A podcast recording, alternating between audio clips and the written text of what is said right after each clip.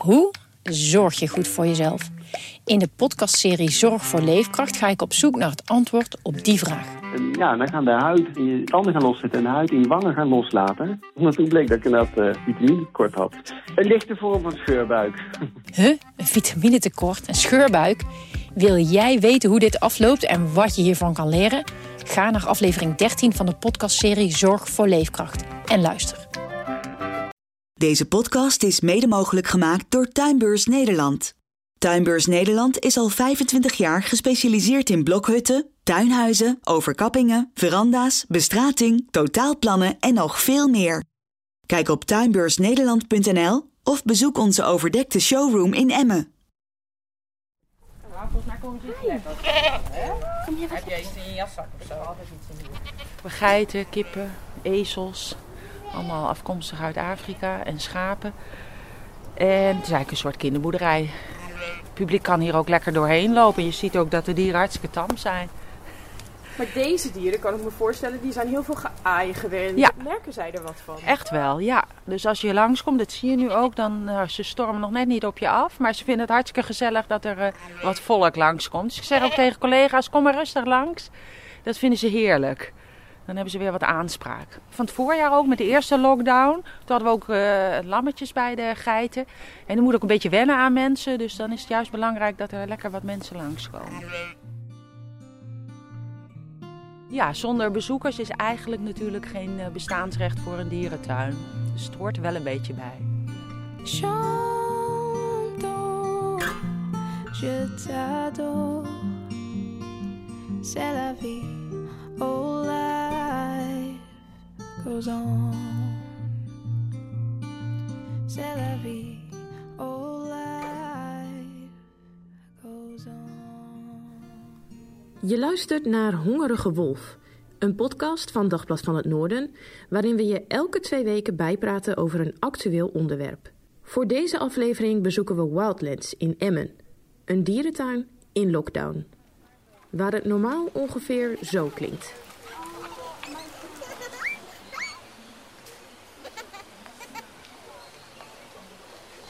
Maar nu zo.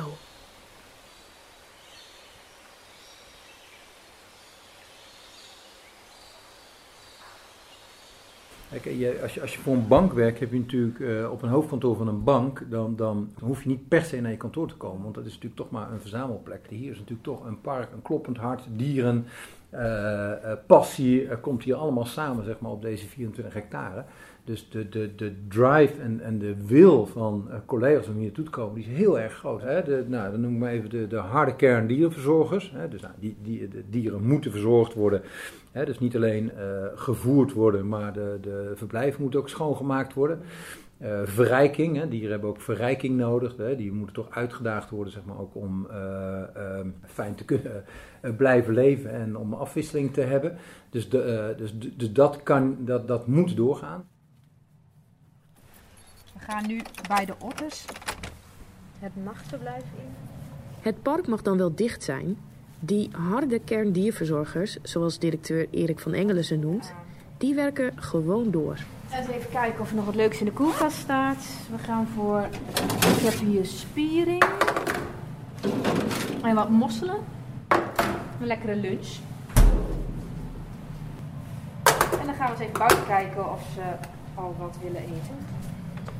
En otters kennen die willen altijd eten.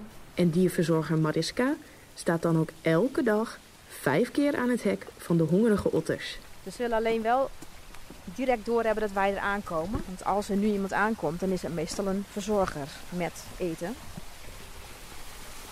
Kijk eens, daar liggen ze. Lekker te slapen, een gedeelte. Kom maar! Otters willen we ook uh, lekker bezig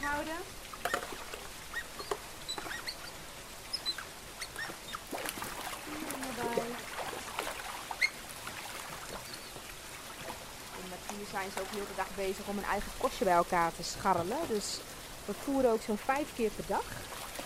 En dan heel veel kleine visjes, schelp- en schaaldieren, wat vlees. En het houdt ze lekker actief. Die otters die voelen de stilte in het park. Ze veren gelijk op als ze voetstappen in de buurt van hun verblijf horen. Want ze weten inmiddels dat kunnen alleen de voetstappen van Mariska zijn. En die komt niet met lege handen. Ook op andere plekken in het park is de lockdown wennen voor dieren, vertelt verzorger René. Geiten, kippen, ezels, allemaal afkomstig uit Afrika en schapen. En het is eigenlijk een soort kinderboerderij. Het publiek kan hier ook lekker doorheen lopen. Je ziet ook dat de dieren hartstikke tam zijn. Maar deze dieren, kan ik me voorstellen, die zijn heel veel geaaid geweest. Ja. Merken zij er wat van? Echt wel, ja. Dus als je langskomt, dat zie je nu ook, dan uh, ze stormen nog net niet op je af. Maar ze vinden het hartstikke gezellig dat er uh, wat volk langskomt. Dus ik zeg ook tegen collega's, kom maar rustig langs. Dat vinden ze heerlijk. Dan hebben ze weer wat aanspraak. Van het voorjaar ook, met de eerste lockdown. Toen hadden we ook uh, lammetjes bij de geiten.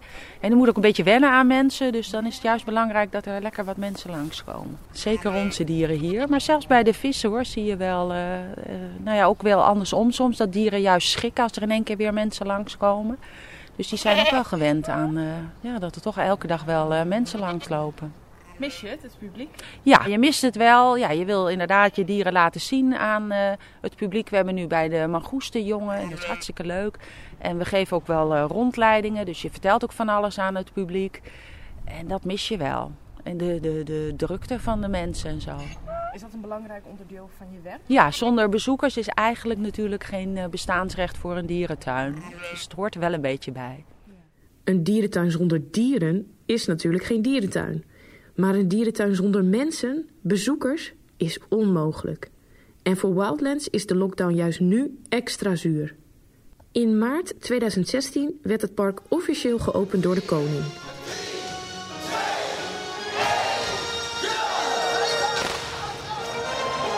Wildlands was geen gewoon dierenpark, maar een adventurepark, compleet met achtbaan.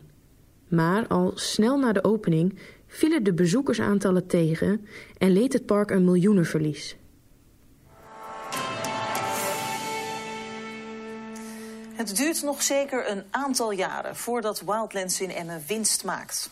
Vandaag maakte het park de cijfers over het afgelopen jaar bekend. Erik van Engelen werd ingevlogen als interim-directeur. Wildlands moest onder zijn leiding weer een echte dierentuin worden. Hoe kijkt u in zijn algemeenheid terug op het jaar 2020? Want u bent in 2018 hier uh, begonnen. Ja. Toen heeft u eigenlijk een nieuwe koers ingezet. Minder Ja. dierentuin, minder avonturenpark. Ik kan me voorstellen dat 2020 ook wel voor u het jaar is waarin u zegt, nou, dat beleid dat moet zijn vruchten nu wel gaan afwerpen. Ja. Ziet u dat zelf ook zo? Ja, dat was, eh, nou ja, eh, ik bedoel, we zitten allemaal in, in dikke ellende, dus eh, het is voor ons niet ellendiger dan voor anderen. Het was wel cynisch, omdat wij in een opgaande lijn zaten en eigenlijk heel veel vrucht aan het plukken waren van precies wat je zegt van het, nou ja, het nieuwe beleid. En we hadden natuurlijk een heel mooi jaar gedraaid in, in, in 2019, waar heel veel verbeteringen zeg maar samenkwamen. Nou, we stonden, we hebben 930.000 bezoekers gedraaid. Dat is natuurlijk in een jaar waar alles overhoop gooit. Dus natuurlijk, nou, dat vonden we zelf eh, een hele mooie prestatie. De bezoekerswaardering was enorm gestegen, waar, waarmee we op nummer 1 stonden in, eh, in dierentuinland.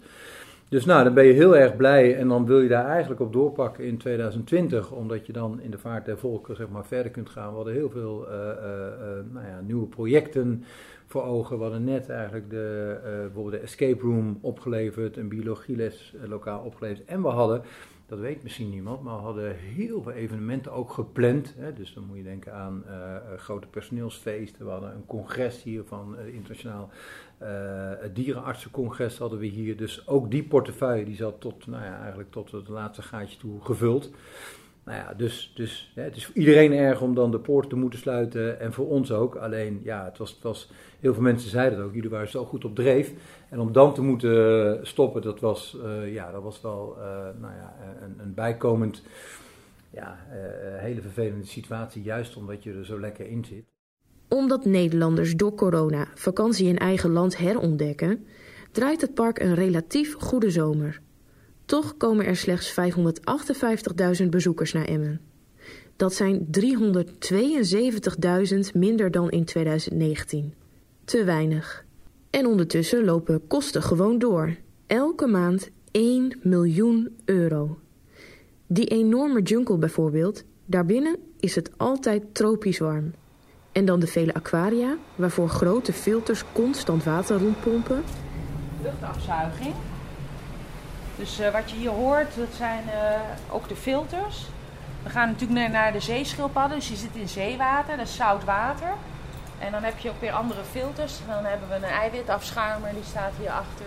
Grote eh, filters. eiwitafschuimer? Eiwitafschuimer. Als je in zee of naar de zee gaat, zie je wel eens heel veel eiwit ook hè, in zee. En daar zit vaak vuil aan. Dat ziet een beetje bruin.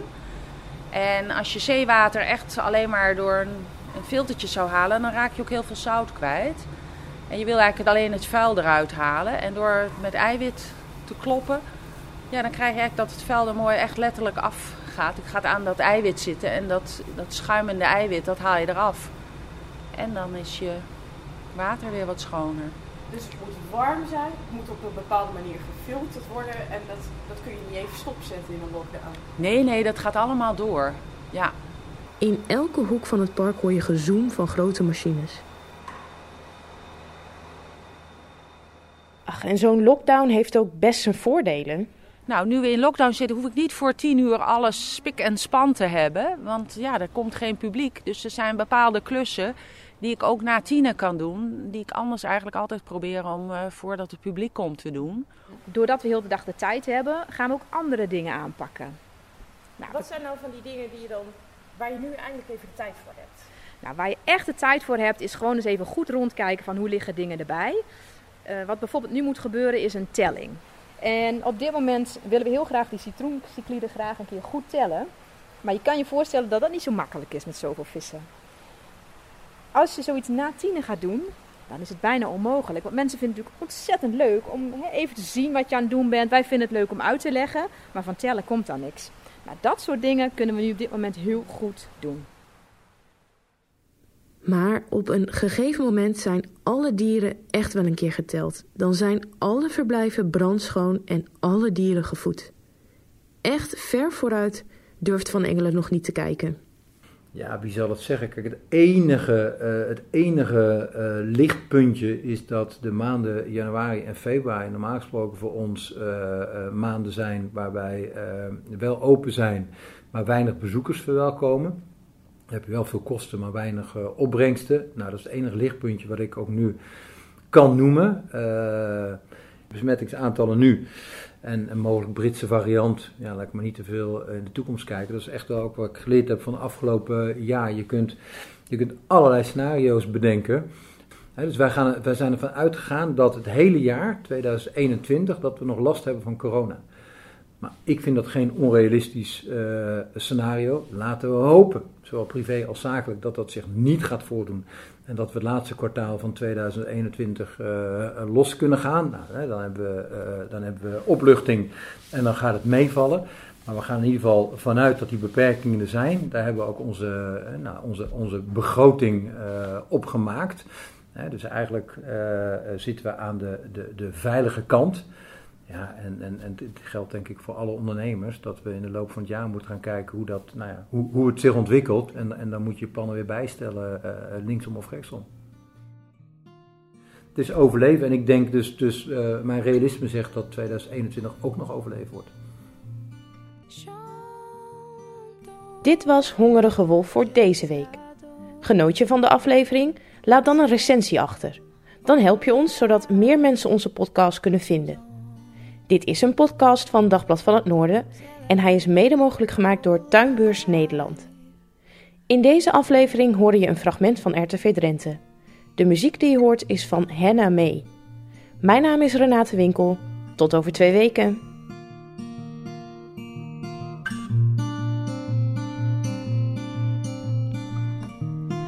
In the spring, we start so small.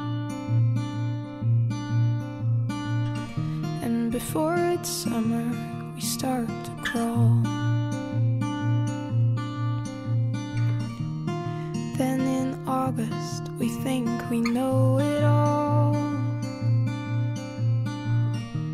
And in the winter, we start to fall. All our lives we bloom until we die. He smiled sunset as the only light. Chantons, je t'adore C'est la vie, oh life goes on. C'est la vie, oh life goes on.